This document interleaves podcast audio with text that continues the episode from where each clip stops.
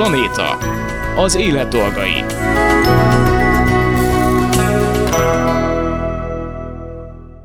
Jó napot kívánok, Laj Viktóriát hallják, ez a Planéta második adása, és a mai adásunkat tulajdonképpen ott folytatjuk, ahol a múlt héten abba hagytuk mindenféle szempontból. Nagy Sándor túravezető volt a vendégünk, akivel egy kicsit megalapoztuk a rovat következő témáit, megbeszéltük a túrázás alapjait, etikai normáit, hogy hogyan készüljünk fel, hogyan tervezzük meg a túránkat, és megismertük a különböző turista útjelöléseket is, amik bizony nagyon fontosak a tájékozódás szempontjából. A beszélgetés végén felmerült, hogy itthon annyira nem rizikós, hogyha eltévedünk, viszont magas hegyekben annál nagyobb a tét. Ilyenkor, hogyha nem ismerjük a terepet, vagy félünk egyedül belevágni egy túrába, akkor nagyon hasznos lehet, hogyha vezetett túrához csatlakozunk. De van-e értelme akár itthon is igénybe venni egy túravezető tudását, merült fel bennem a kérdés, és innen folytatjuk a mai beszélgetésünket Nagy Sándor túravezetővel, a Túravezető Oktatók Sport Egyesület vezetőjével, de előtte, mivel ismétlés a tudás anyja, hallgassuk meg újra, hogy melyik jelölés mit jelent a magyarországi túrarendszerben. Kertek alatt.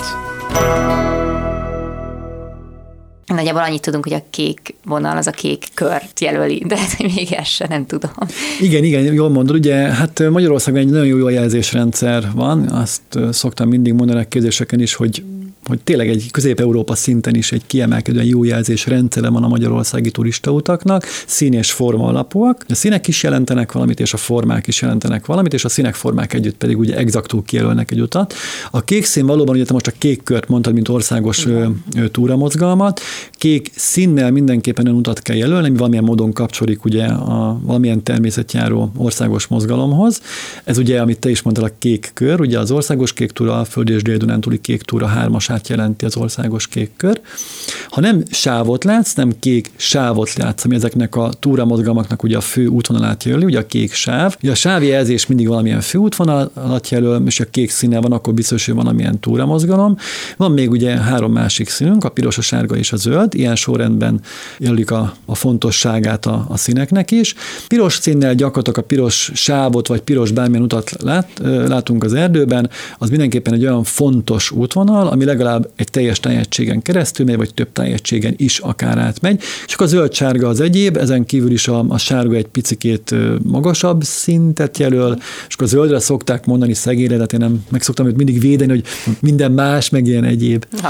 Úgyhogy a fontosság, és akkor a, a, az alakok nagyon beszédesek egyébként, mm. ugye ez a sáv a főútvonalat, vannak még főjelzéseink, ők a kereszt, ami összeköt két valamilyen utat, tehát valamilyen színű keresztjelzést látunk, az össze fog kötni két más, bármilyen más turista utat, és van egy ilyen szabály, hogy mindig a magasabb szintűnek a színét veszi fel, még egy zöld keresztet látok, akkor zöld sávot, meg valamit még össze fog kötni nyilván, vagy zöld bármilyen jelzést és egy másik színű okay. bármilyen. Van még a, a háromszög és a négyzet, ők is följelzések, ugye a háromszög a alakjából kiindulva valamilyen csúcsra vagy kilátópontra fog minket vinni, a négyzet valamilyen lakott területre, vagy valamilyen menedékházhoz, turistaházhoz, uh-huh. és ők egyébként bármilyen furcsa bár alakjuk van, de főjelzések, tehát ugyanúgy saját útvonalat ki lehet jelölni egy, egy háromszög, vagy egy négyzetjelzéssel is.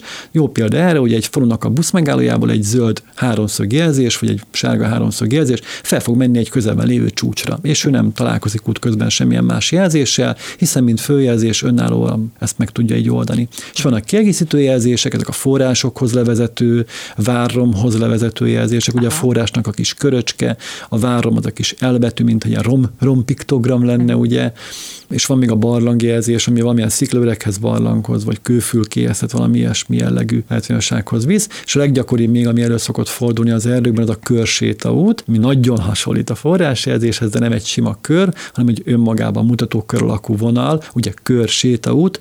Azért jó, ha ezt például felismerjük, mert ugye a körsétaútnak az a jellemzője, hogy önmagában tényleg visszatér. Tehát most mondok egy példát, kiszállunk a kocsiból, mert már úgy megnyújtóztatnánk munkat, és látunk egy körsétaút jelzés, és van időnk, elindultunk rajta, nem lesz túl hosszú, 2-3-5 km maximum, és vissza fog térni önmagába, tehát ahonnan indultunk, úgyhogy bátran akár térkép nélkül is elindulhatunk. A tanúsvényeknek nincs exakt jelölése, a tanúsvényekre az a mondás, hogy igazság szerint a, a tanúsvénynek a készítője használt bármilyen piktogramot, sziluettet, oh, használt egy sima T-betűt. Ami például a béka a merzsemocsárnál. Na például igen, ő is, vagy a bükkben van az egyik kedvenc tanúsvény, kis, kis Genevier, Batman jelen van oh. például. Vértesben csák, csákvár fölött a cselszemölcés, boroszlán tanúsvény, úgyhogy nagyon sok ilyen piktogramos is van, de mondom a T betű, sőt ez a átlóval áthozott vonal is például alkalmas tanúsvények. Uh-huh. Tanúsvényeknél azért van jó, vagy könnyebb dolgunk talán, mert hogy egy tanúsvény azért táblázással is jár, és ha van tábla, ott azért már tájékozódhatunk, hogy mennyit kell majd mennünk, és hogy milyen jelzéseken visz minket majd végig. Például Ausztriában, meg Szlovéniában is csak ez a piros pont igen, van, igen, aztán, igen, igen, mindenre igen. azt húzzák rá, és ugye táblával van. Igen, hiszen ugye egy magas hegyi környezet, ugye magas hegyen, ahol ugye jobbak a szintkülönbségek, veszélyesebbek, ugye veszélyesebb letérni egy útról, hiszen uh-huh. egy gerincről, legurulsz a helyről egész egyszerűen. ugye ott ennyire szofisztikáltan nem kell, ott, hogy te is mondod, például ugye egy, a piros szín az alap, ugye két piros sáv között egy fehér sáv, néha egy útnak a száma benne van például. De mondjuk, ha elmész, a magyarok egyik kedvenc kiránduló helyre a Raxra, ugye uh-huh. a Soproni határ átkelőz a legközelebb eső kis magas hegység, uh-huh. ott például a, a Hágóból, Preiner Hágóból elindulva ugyanúgy vannak sárga jelzések is, mert nem középhegységi környezet, hiszen magas hegy vastagon, hiszen 1000 méterről indulunk, és 2007 a Hojkuppe a csúcsa, de mégis ugye ott ki lehetett jelölni ilyen kis fenyvesekben, kanyargó, egyébként szuper szép imádok arra járni én is útvonalakat, és akkor ott nem ezzel a piros magas hegyi jelzés, hanem ugyanúgy színekkel, sárgával, meg zölddel mutatják meg az utat. Uh-huh.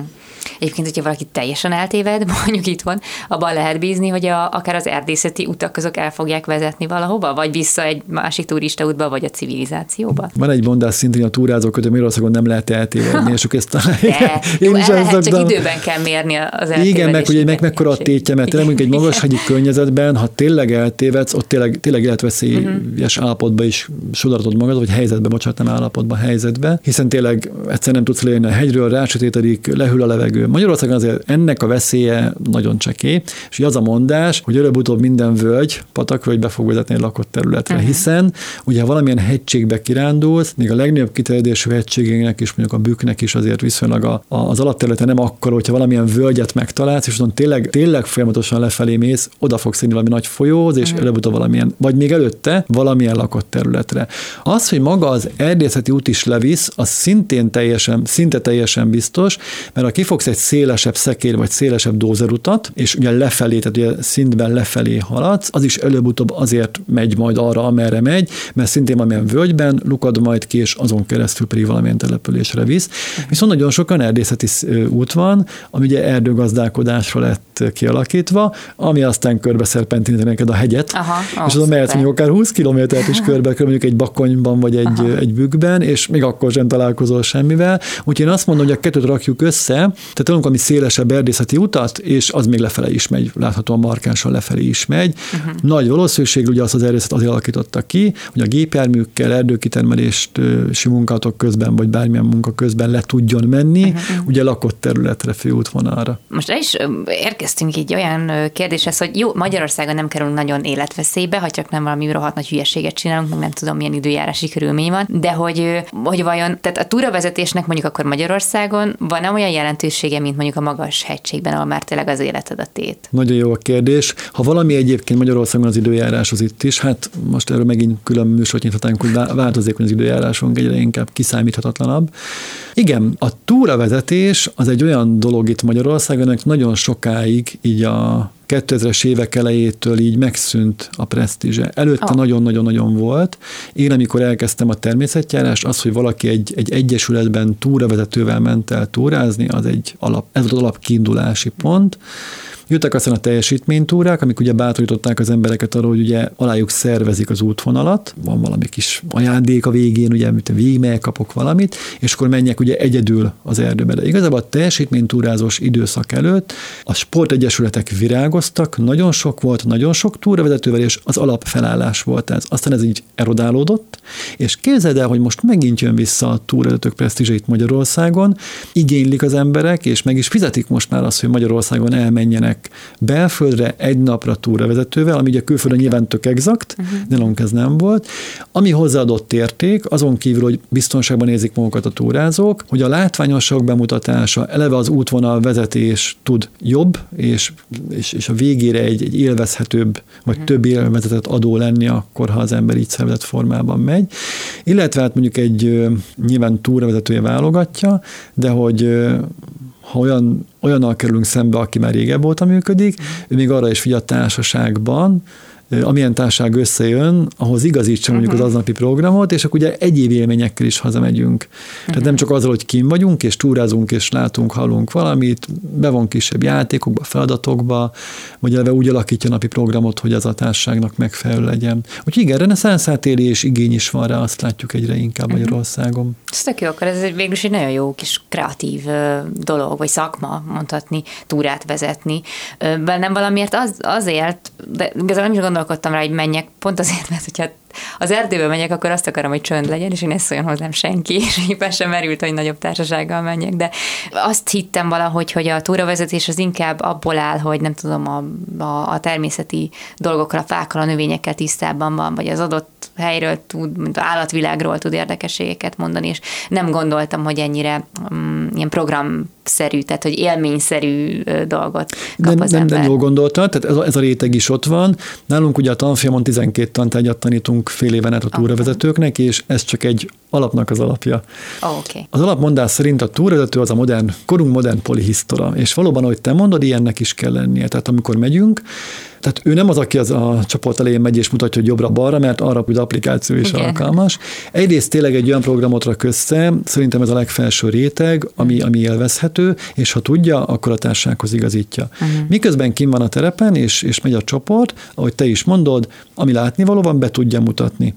És ami viszont rendszeresen megtörténik a túrákon, hogy az emberek nem restelnek kérdezni, és ezek a kérdések teljesen sokszínűek lehetnek, nem csak annyi, hogy mi ez a kő, meg mi ez a fa, vagy mi a neve, vagy nem tudom miért piros, hanem mondjuk egy várral kapcsolatban akár el lehet menni a kortörténeti stílusokig is, uh-huh. hogy mit tudom én, most miért ilyen nem tudom, boltíves az ablak ennek a várnak, és akkor igenis meg uh-huh. kell tudjon, tudjon szólalni egy jó túravezető, hogy azért, mert ez ebben a korban épült, és akkor ez a hozzáépítés meg néz meg így látszik, és azért, mert a gótikában bla bla bla, vagy akkoriban, amikor a végvár rendszerek képültek a vértesben, akkor még bla bla bla.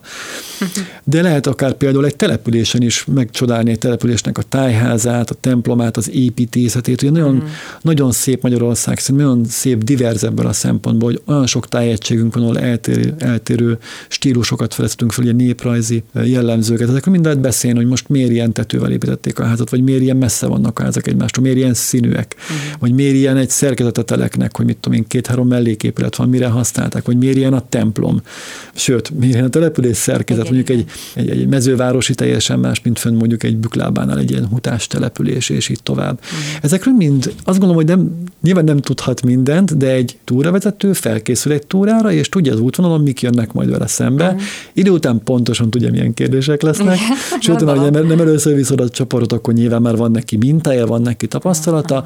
Nagyon fel dobni a túrát. Az, tud, mindig azt látom az embereken, amit az elején már mondtam is neked, hogy ugye hazamennek egy olyan vovélménnyel, hogy a természet nekik mit ad ők milyenek, amikor kim vannak a természetben, mit élnek meg másképp, amit mondtam, hogy felszabadultabb leszek, vagy de hogy az is nagyon számít, és az is, az is szokott azért vovélményt hordozni, hogy úristen, mennyi minden látni való van. Tehát, hogy ő nyilván mert így suttya elment mhm. volna.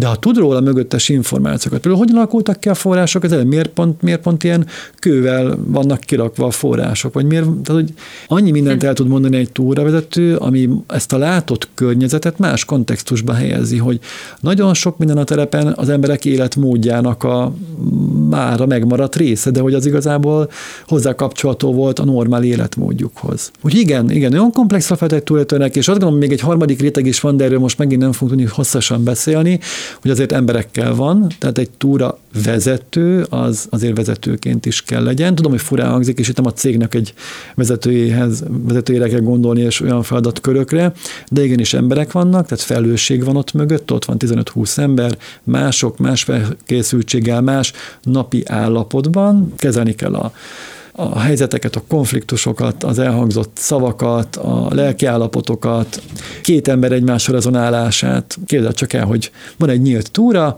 eljön húsz ember, minden szép és jó, de aztán ott lesz, nem tudom, kétszer-két ember, akik másodjának csak fújnak egymásra, mert egyszerűen. Igen, az és ezért nem lehet őket hibáztatni, van ilyen, hogy nem tudunk megmaradni valaki közelében, mert egyszerűen olyan, hatással uh-huh. van ránk, hogy nem érezzük munkat jól a bőrünkbe. És nyilván ez ugye egy diszonancia, mert azért megyünk, hogy jól érezzük igen, magunkat, igen, igen. és nem tehet erről senki, és itt nem hibásokat, meg felelőseket kell, Persze. hanem erre van ilyen eszköztára a túravezetőnek, hogy ilyenkor mit teszek, hogy állnak is, meg bének is jó legyen, és ezekkel mind-mind rendelkeznie kell ezekkel a kompetenciákkal legalábbis jó, hogyha ezek minden jobb részével rendelkezik. De egyébként honnan tudjuk, hogy az adott vezető, akihez megyünk, mondjuk rendelkezik ezekkel? Tehát megkapom-e tőle azt, amiket most itt elmondtál? Ezzel a kérdésem most megfogtál, pedig arra gondoltam, hogy nem lesz ilyen kérdés. Akkor ezt most áthelyezem, hogy én honnan tudnám, ha mondjuk látnék egy, azt gondolom, hogy mint minden más esetben, ugye a weboldalakra is szokták ezt, hogy azért látszik egy weboldal tartalmán, hogy mennyire igényes, uh-huh. mennyire tartalmas, aki készítette, tényleg mennyire szívvel, lélekkel csinál csinálta ezt. Ez azt gondolom valamennyire nálam visszaszokott köszönni egy túrakírásból, hogy mennyire, mennyire reprezentálja a túrakírás azt, hogy a túravezető tényleg mondjuk imádja ezt csinálni, és imádja azt a környezetét. Most azért is ugrott be egy konkrét példa, mert van most, most a fejemben egy ilyen emberke, aki nálunk végzett tanítvány, és tényleg hát már az első túrakírásából lejött, hogy úristen, ő bele van szerelmesedve abba a környékbe, van rendszeresen szervez túrákat. Uh-huh. Tehát szerintem azért ezt így viszonylag logikusként is könnyű levenni, hogy ha azt megnézzük, hogy milyen annak a túrának a kiírás, amire jelentkezünk, vagyunk. Én egyébként merném felhívni és beszélgetni vele, uh-huh. ebből szerintem azért sok minden szintén, hogy hogyan válaszol mondjuk egy kérdésemre, ez most problémának, meg hogy mit hívogatom én kérdésekkel, vagy örülnek, hogy ó, valakit ennyire érdekel, és akkor tudok neki már mondjuk előzetesen telefonba segíteni, uh-huh. hogy mondjuk mit én akceptálja azt, hogy én mondjuk még életem harmadik túráján vagyok, és nem tudom, uh-huh. akkor szerintem ez is egy jellet, meg hát nyilván amikor valakinek egy tartalmasabb weboldala van, azért mondom, hogy a weboldalt, mert manapság most mondja az alapkiindulás, vagy Facebook oldal, vagy valamilyen, szerintem vannak is a tartalmán vissza lehet, vagy tartalmát vissza lehet nézni, hogy milyen tapasztalatokkal bírhat akár. És az első túrán meg úgy is kiderül. Azt gondolom, ez, ez, ez tipikusan szerintem az, amit érdemes kipróbálni, mert hogy akkor a csalódást én nem tudom elkezdeni, hogy érhet minket, ha ezt a, ezt a két-három dolgot így megnézzük. Én, a, a, amit szintén saját is tapasztaltam, hogy adott túravezető személyisége, vagy ahogy ő a túrát vizi, nem passzol mondjuk az én igényeimhez, az én működésem, és akkor leg, tehát nem azért nem megyek vele legközelebb, mert nem volt jó, hanem hogy addig keresek, míg olyat nem talok, aki mellett tényleg van igazán jól érzem magam. De egyébként ez hogy van? Tehát, hogyha jelentkezik egy társaság, hogy ők ide meg ide szeretnének menni, akkor ahhoz igazodik a túravezető, vagy előre meghirdetik? Van erre példa, van, tehát van olyan is példa, hogy teljesen nyílt túrákat hirdetnek, uh-huh. és akkor nyilván jönnek a jelentkezések. Azért a jelentkezések fogadásánál szoktak lenni már a jelentkezési íven is, amiket kitölt, vagy űrlapon is, amiket kitölt jelentkező pár olyan kérdés, ami azért úgy kontextusba ez, hogy nagyjából milyen korosztályról, vagy uh-huh. milyen mhm. érdeklődési körről van szó, hogy miért jön a túrára. De nem alapvetően, amit te is mondod, nyílt túrák vannak, és akkor ugye jön, aki jön. Viszont ugye minél régebb óta praktizál egy túravezető, annál inkább kell akkor egy úgymond törzsközönség, akik ugye rendszeresen Aha. visszatérnek, és őrájuk már lehet túrát szabni. Értem. Tehát szerintem kialakulnak majd ilyen körök, túra, túrázói körök gyakorlatilag, és viszont van, aki meg úgy hirdet meg túrákat, hogy megszab bizonyos feltételeket, hogy az jön, aki, amire még mindig azt mondom, hogy persze be lehet ezt, nem tudom, mondunk el, de olyan szót, hogy kamuzni, de most már kimondtam. De persze bárki bármit írhat egy jelentkezési űrlapon, de azért mégiscsak szüli valami az embereket, ha látja azt, hogy mire jelentkeznek, hogy mire számítanak. Ez a tipikusak a kalantúrák, amikor valami fizikai felkészültsége, vagy valami olyan eleme van a túrának, élményeleme, amit jó, ha tud az illető előtt, hogy akkor én most nem kötélen fogok fölmászni. Tehát via ferrátára ne jelentkezzek. Na, nem is felfelte, de amik vannak kalantúrák, amikor azt mondja, hogy, hogy valami kis játékos feladat lesz, ami majd kötelén kell mászni valahol. Ha. De ez is jó de például a tematikus túráknál. Igen, amikor egy via feltállás, azt gondolom azért, aki nem ismeri a szót, utána néz, ah. akkor egyből elsikat, hogy oké, nem ezzel kéne kezdenem. Aki, aki meg ismeri, az meg eldönti, hogy most oda nehézség, neki például már megfelelő de ha már skilleknél tartunk, ez is egy nagyon fontos feladat a túlvezetőnek, hogy hát azért sokan túlbecsülik magukat, uh-huh. és ezt is ügyesen, okosan tudni kell kezelni, tényleg empatikusan elfogadni, hogy ő nem akart ezzel valószínűleg rosszat, egész egyszerűen tényleg csak túlbecsülte magát, és bevállalt egy olyat, ami aztán neki.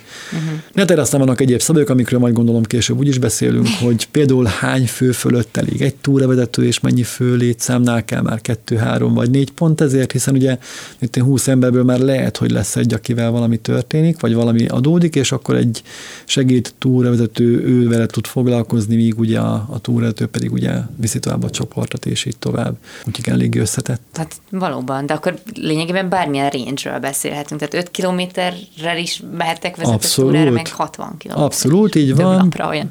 Így van, több naposak is, egyre, egyre népszerűbbek most, hogy szóba hoztad a, a többnapos túrák is, főleg nyilván nyári időszakban, ah. vagy a szünetekben uh-huh. igénylik is az emberek, ezek ugye teljesen más karakterisztikájúak, uh-huh. másként kell már felkészülni, már szállástervezés van. van. Igen, önálló Így van, igen, igen, abszolút. De Aha. nagyon sok pont azért kezdik ezekkel, mert úgy vannak vele, hogy egy napos túrára elmennek baráttal, barátnővel, vagy hogy te is nagyon sokan imádnak egyedül kimenni, de nem annyira vágnak bele szívesen több napos, hanem hagyják, hogy a kóki vigyenek el engem, na hadd nézzem meg, milyen egy ilyen több napos túra, és akkor majd utána esetleg én is szervezek. Igen, ez tényleg egy másik topik, hogy mondjuk magadnak hogyan szervez össze egy több napos túrát, ami szerintem nagyon izgalmas, de hogy egyébként tudom, hogy fogy az idő, de annyi kérdésem van még ezzel kapcsolatban, megpróbálom összesűríteni. Tehát, hogy egyébként tájegységre specializált túravezetőkről is beszélhetünk? Tehát, Abszolút. Hogyha, uh-huh. Például vannak a geoparkok, ők saját túravezetőket képeznek, ugye a Balaton felvidéki volt az első ebben a, ebben a témakörben, és ők azt mondják, hogy a Balaton felvidék minden egyes szegletét ismerd meg, nagyon sok specialitás van ott például, és akkor ők kapnak olyan plusz jogosítványt is, például olyan területekre is vihetnek csoportokat, túrákat, ahol mondjuk halandó emberben nem teheti a lábát, olyan védett területekre is Igen. például. Úgyhogy a geoparkoknál ez jól működik, de akit én is említettem, így nagyon kedves volt tanítványom, ő is egy tájegységben lett igazán profi, egyszerűen ott él, az ő igazi kis nis környezete, és, és, és imádja, és nyilván minden szeretet ismeri, tehát nyilván jobban is át tudja adni, meg hát Persze. mást, másként látja, másként tudott létezni. Igen, abszolút. Ez a kettő egyébként a témára, tehát a valamilyen típusú túrára, uh-huh. és a valamilyen tájegységre vagy tájegységekre specializálódottak, és egy nyilván vannak ugye tényleg a szó szerint polihisztolok, akik aztán igazából így mondjuk azt tűzték ki céljuk, hogy megismertessék a, a teljes magyarországi palettát a, a túrázókkal, és főleg, hogyha kialakul egy ilyen túrázóikkal, aki rendszeresen visszaér egy túravezetőz, ez nagy érték, hogy gyakorlatilag vele, ugye, akivel már összeszokott és ismerik egymást, egész egyszerűen körbe tudja járni és megismerni az országot. Azon gondolkodom, hogy milyen jó, vagy fontos szerepe van igazából a, a túravezetőknek, főleg ebben a, ebben a változó klimatikájú világban, világban, meg ebben a nagyon eltávolodott, természettől eltávolodott világban, hogy tényleg lehet egy ilyen plusz kapocs, ami nem csak, hogy ott vagy, hanem hogy segít megérteni azt a környezetet, ami, amiben sétálsz, vagy, vagy mész, és hogy ez nagyon fontos, és örülök, hogy újra a reneszánszát kezdi ez az egész élni. És még az jutott eszembe, hogy annyi mindennel kell egy túravezetőnek megbirkóznia, ami emberi dolog, például a konfliktusok, vagy hogy valaki mondjuk nem bírja azt az adott tempót, vagy nem tudom, távot, amire előzetesen kvalifikálta magát, hogy megmarad azért az öröm vajon, amikor ilyen nagyon sok kihívással kell megvirkóznia a túravezető részére? Igen, most ha magamba is belegondolok, teljesen más működési módon van túrázóként és túravezetőként aha, teljesen aha. más.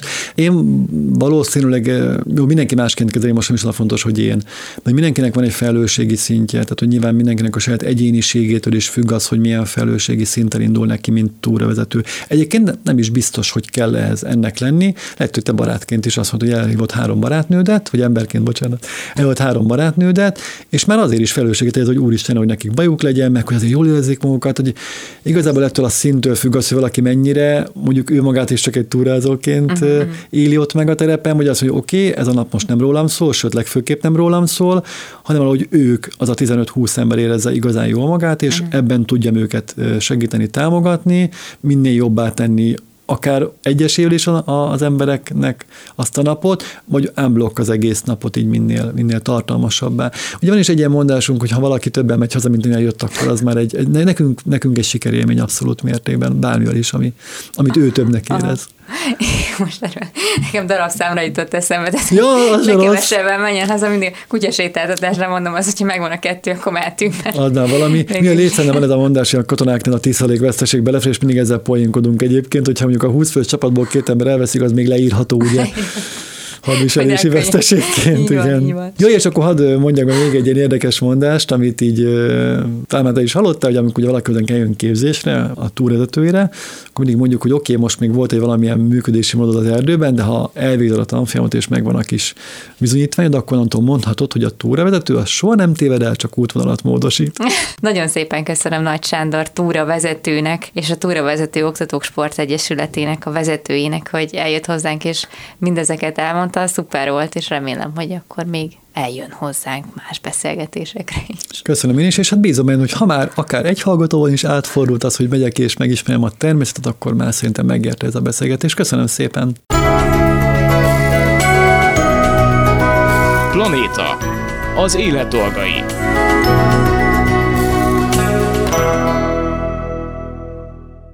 Üdvözlöm újra a hallgatókat, továbbra is Laj Viktoriát hallják, és folytatjuk a, az adásunkat. A múlt héten Kuris Anita etológus viselkedés terapeutával próbáltuk meg megérteni azt, hogy milyen állat is a kutya, hogyan érzi ő jól magát családban, van-e értelme a falka vezérségnek, mikor lesz kiegyensúlyozott a, az állat, és mi okozhat neki stresszt, milyen a normális viselkedés, milyen a nem normális, mi lehet, ami problémára utal. Ezekről beszélgettünk, most pedig onnan folytatjuk, hogy mindazok azok után, amit ugye megtudhattunk a múlt héten, mégis hogyan élhet a kutya kutyaként a családunkban? Kuri Sanita, etológus viselkedés terapeuta a vendégünk.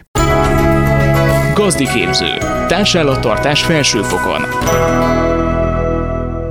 De akkor hogy élhet kutyaként nálunk a kutyánk? Úgy, hogy, hogy ezt fölismerem, hogy neki arra van szüksége, hogy kapjon egy segítőt, egy vezetőt, kapjon az állatnak való mozgásigényt, az állatnak való sikerélményt, hogy feladatozunk, dolgozunk, ugye ha most említetted a beszélgetés elején, hogy a melyik fajtának mi a, mi a funkciója, tehát e, ugye hát nem nehezen tudom elképzelni a, a hősök terén, hogy a vállamra kapom a puskámat, és elmegyek a vizslámmal lőni egy gímszarvast, ezért el kell azt játszam, tehát mindig a fajtának megfelelő, vagy ha egyet kicsit hátrébb lépek, a kutya, mint fajnak megfelelő életformát, tehát játsszuk el, hogy csinálsz nekem valamit, dolgozol nekem, meg tudjalak dicsérni, megkeresed, visszahozod, átugrod, megkerülöd, fölrakod, leveszed, tehát hogy, hogy legyen valami feladatod, amitől érezt, hogy van rád szükség, ebben nyilván én ehhez, e, e, ehhez megtanítok lépéseket, mert az is egy izgalmas dolog a, a Városliget közepén megtalálni egy kulcscsomót, miközben ő lehet, hogy éppen menne játszani a többi kutyával, tehát hogy, hogy mindig a, az inger közeget felismerve és a megfelelő terheléssel építkezve juttasd a kutyádat olyan sikerélményhez, hogy azt érezze, hogy te büszke vagy rá, hogy ő most kutyaként neked dolgozott. Ugye hát őket hajdanán létrehoztuk teljesen önző célból, ugye lássuk be, hogy, hogy azért kellett annó ez a kutyaszerű kis ragadozó, hogy ott ugye jelezze a többi ragadozó, testmeleget adjon, babapopsit ki nyalogasson, ugye, tehát hogy, hogy csinált, ott megegyék a szemetet, ne legyen fertőzés, megegyék a dögöket, tehát hogy, hogy, hogy hajdanán volt valami szerepük. Na most gyorsan behoztuk ugye őket a lakásba, a mi, mi életünk felgyorsult, de az ő életük ilyen léptékben nem tud változni, ezért ők nem tudnak az elmúlt száz év gyorsaságával más fajok lenni, ezért el kell jázd a város közepén is azt, hogy van rád szükség, meg utána azt, hogy és most nincs dolgod, ugye kapcsolj ki, azt látom nagyon sok családnál, ami, ami megint csak ez a bizonyos csöpögő figyelem következménye, hogy nincs a kutyáknak pihenő ideje. Ez egy nagyon klasszikus probléma, hogy ugye minden segítő videó arról szól, hogy mit csinálj, milyen trükköket, feladatokat, hm, mit csinálj, de olyanról nincsen szó, hogy és most ne csináljon semmit. Igen. Most pihenjen. És ugye nyilván itt most összeakaszthatnám a bajszomat a a gyereknevelés, mert hogy ugye ez kicsit olyasmi, mint a gyerekeknél is ez a azt csinál, amit akar, vagy ugye mit, mit, mit engedek a gyereknek, de hogy a kutyánál is kicsit ilyesmi szerintem, hogy tanítsd meg a kutyát pihenni, kikapcsolni, és ettől például kipihentebb, ez meg megint élettan, hogy kipihentebb lesz az idegrendszer, és egy kipihentebb idegrendszerű kutya nem olyan reaktív. De aki otthon ugye állandóan nyüzsög, meg követ a lakásban, az nem tud kikapcsolni, ennek ugye kutatások szólnak erről, hogy nincsen mély alvás fázisa azoknak a kutyáknak, vagy nagyon rövid, akik a lakásban követik a gazdát. Tehát egyszerűen egy ilyen állandó készenléti üzemmódban vannak ezek az egyedek, mikor beviszem a munkahelyemre, ott is ugye a kollégám is eteti, meg jön a futár, ő is eteti, meg jön a futár üdvözli, tehát a kutya uh-huh. egész nap zajlik, Nyilván az utcán ez a kipihenetlen idegrendszer állandóan a flasheket próbálja valahogy reagálni. Ez is egy, erre mondom, hogy tényleg, ténylegesen ezért mondom ezt a bizonyos családlátogatást, mm-hmm. meg, a, meg a hétköznapokat, hogy a, a 24 órát osszuk föl úgy, hogy abban a kutyának legyen olyan, hogy nincs dolgod. De ezt nem tudom parancsba adni. Ehhez nekem egy csomó segítséget kell kínálni a kölyökkortól, hogy hogy tanulja azt meg, hogy takarékon van. Ugyanis ez talán megint így a rohanó világ igénye, hogy egy 10-11 hónapos kutyának már nem tudom én szépen kéne purázon sétálni, meg viselkedni rendesen, hát az úgy nagyjából 3-4-5 év, jó, mondjuk 5 nem, de mondjuk, hogyha én igazán beleteszem magam, akkor mondjuk két-három év, hogy egy kutya megpróbál egy kicsit úgy megtanulni, konszolidáltan önkontrollt gyakorolni magám, nem, nem, nem tudom én 12 hónap, tehát hogy abba bele kell érkezni, az ugye a végeredmény lesz. Tehát nem, nem a cél, hogy egy kutya mondjuk rendesen menjen pórázon, hanem a végeredménye annak, ahogy velem él.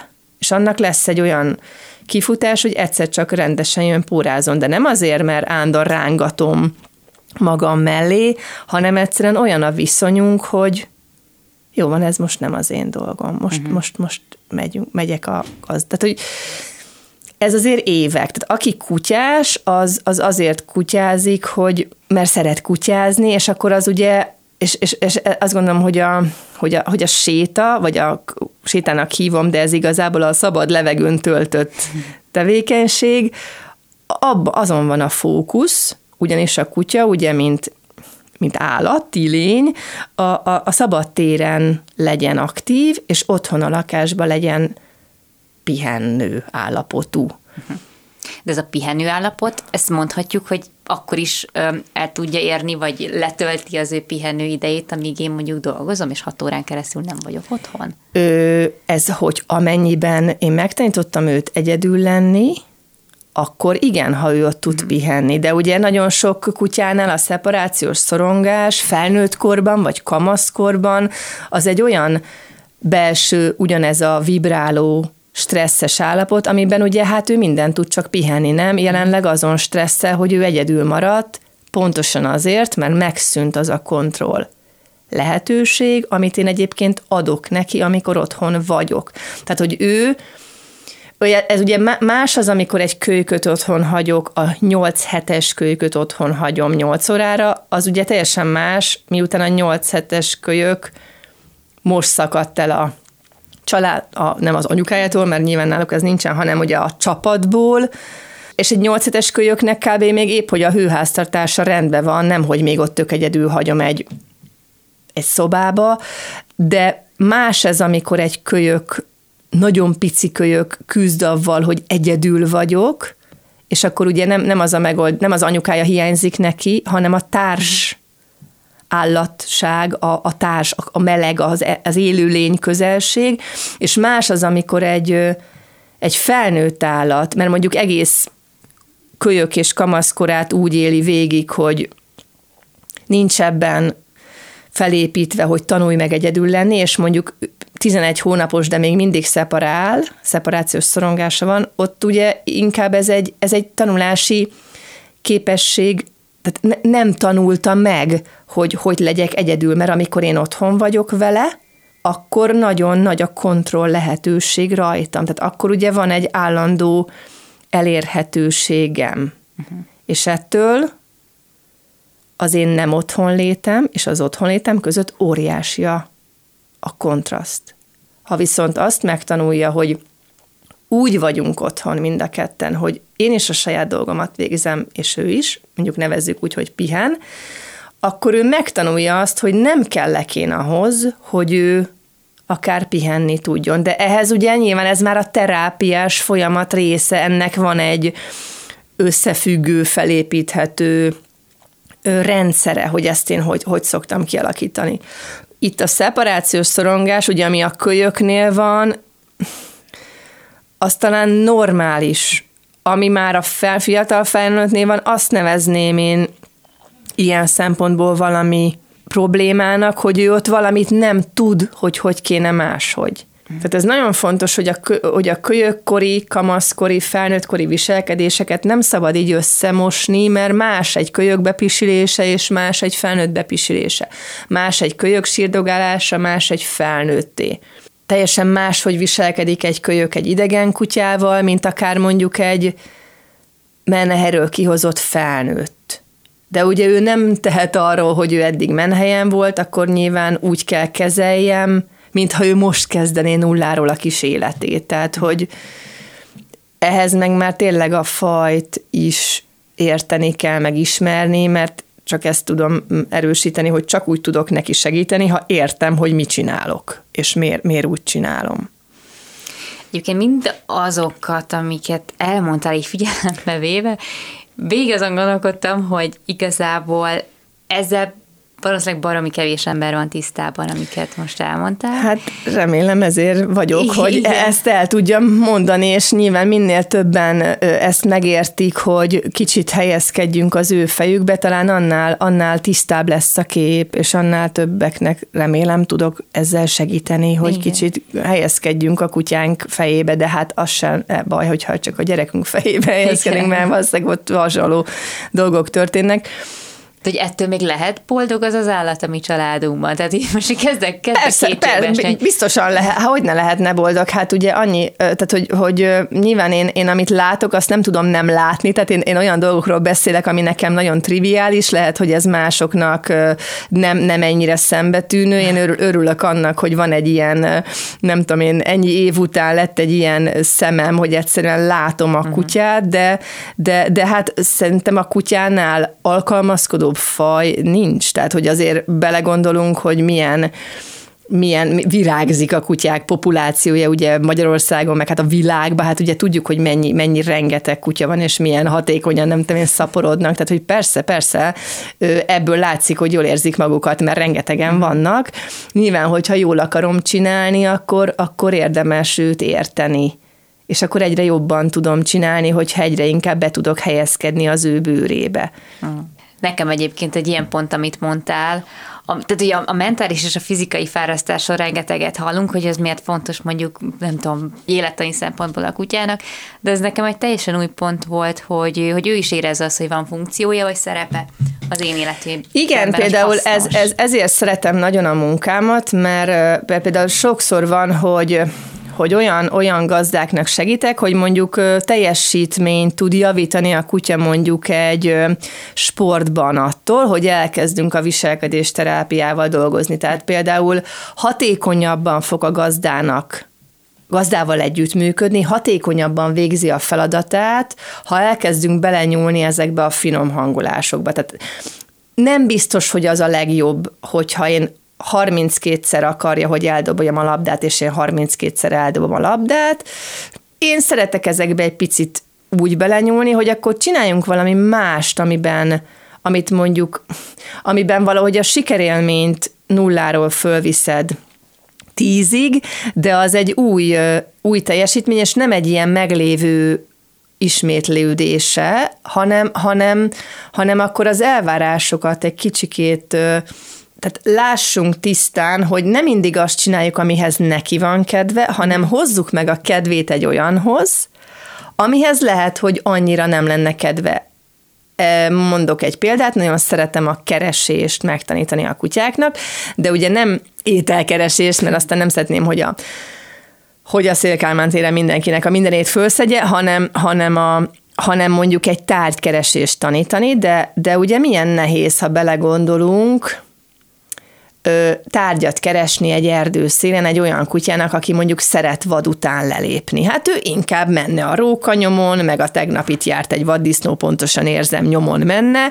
Ehelyett én azt szeretném neki megtanítani, hogy amit tudom én a kedvenc labdáddal kezdjük, azt keresd meg, akkor ott bizony az eleje lehet, hogy egy kicsit nehézkes, ehhez viszont már szerencsés az a szem, hogy lásd, hogy meddig tudsz, meddig tudod ezt a határt feszegetni, hogy na, mert ugye a kutya is úgy működik, mint az ember, hogy mindig a dicséret irányába megy. Tehát, hogyha te meg tudod azt, meg tudod azt a körülményt valósítani, hogy tudjál dicsérni, és ott akár, ugye, mert a szociális dicséret is számít, a falat is számít, de nagyon nem mindegy, hogy milyen viszonyban vagyunk ahhoz, hogy a szociális, tehát a, a szociális dicséreten azt értem, hogy de ügyes vagy, az az ügyes vagy, tehát hogy, hogy ez, egy, ez az én kutyámnak a világ legnagyobb dolga, hogyha én őt verbálisan megdicsérem, de lehet, hogy, egy, hogy, hogy valaki más kutyának meg, meg, a, meg a falat fog számítani. Nekem egy a célom, hogy egy olyan dologért tudjak dicsérni, ami újdonság, de együtt közösen felépítjük, mert ebbe fog a kutya igazából mentálisan fáradni. Tehát a labdát 32-szer visszahozni, abban nincsen mentális terhelés. De hogyha én az erdőszélen rejtek egy labdát, egy olyan kutyának, hogy neki mondjuk az a viselkedés problémája, hogy mindig lelép vadászni, akkor ott azt gondolom, hogy a kanapén bőven összebújhatunk este 8-tól 10-ig, mert nem lesz baj, hogy a kutya az ágyamban alszik, mert egy olyan dolgot vittünk együtt végbe, amiben ott mindenki teljesen kipurcan. Tehát, hogy, hogy nekem sose az együttalvással van gondom, hanem avval, hogy mivel telik az egész nap, és mi helyet bújunk ágyba mondjuk. Tehát, hogy, hogy mindig az számít szerintem, hogy ki dönt, mik az ismétlődések, látom-e, a, belelátok-e, a, tehát a sorok között látom-e, hogy ez már egy mintázat, azt meg kéne szakítani. Tehát én, én szeretem ezeket a kényszerviselkedéseket, nagyon hamar kiszúrom, a, a játszmaszerű mintázatokat kiszúrom, és ha ezekben sikerül valami változást eszközölni, akkor ott jelentősen megváltozik a kutya belső békéje, a belső nyugalmi állapota, és megváltozik a gazdával való kapcsolata, bizalmi kapcsolata is, hogyha én ezeket a kényszereket tetten érem, mondjuk. Annyira érdekesek megfigyelni ezeket az állatokat, hogy hogyan reagálnak. Magunkról is rengeteget lehet közben Igen, tanulni, mondom, én, én, én azt látom, hogy, hogy ilyen család, hogy, hogy humán, humán, nyilván humán etológia is valahol, uh-huh. meg, meg a, a családi dinamika, a családi játszmák, tehát hogy azért nagyon nehéz élethelyzetekbe is uh-huh. belelátok ennek uh-huh. kapcsán, meg, meg akár ijesztőbe is, meg, meg ilyen, ilyen nagyon nyomasztóba is, tehát hogy tényleg van mindenféle helyzet, de, de miután van gyermekem is, nagyon, nagyon fontosnak tartom, hogy a kutya és a gyerek kapcsolat abban is legyen valami, ez is egy új téma, uh-huh. tehát nem tudom, hogy mennyire, mert hogy a kutya-gyerek kapcsolat az egy ilyen, ez is egy ilyen nagyon mostoha, és nagyon félreértett, és nagyon sok, sok szempontból ö, tévesen látott dolog szerintem, és, és ott is azt gondolom, hogy nagyon-nagyon rossz irányba el tud menni a dolog, hogyha mondjuk a gyerekre bízom a kutya nevelést, vagy a kutyára bízom a gyereknevelést, olyat is hallottam már. Olyat. Szóval, ö, szóval, hogy azt gondolom, hogy ez egy, ez egy nagyon-nagyon komplex téma, hogy a kutya és a gyerek. Nagyon szépen köszönöm. Kuris Anita etológus viselkedés terapeuta volt a vendégünk.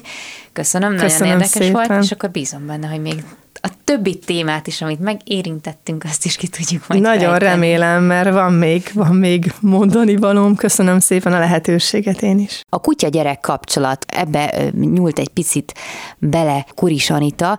Innen fogjuk folytatni a jövő héten vele a beszélgetést. Most viszont a műsorunk végéhez értünk, úgyhogy köszönöm az egész órás figyelmüket, további kellemes rádióhallgatást kívánok, Laj Viktoriát hallották. Viszont hallásra! Planéta. Az élet dolgai.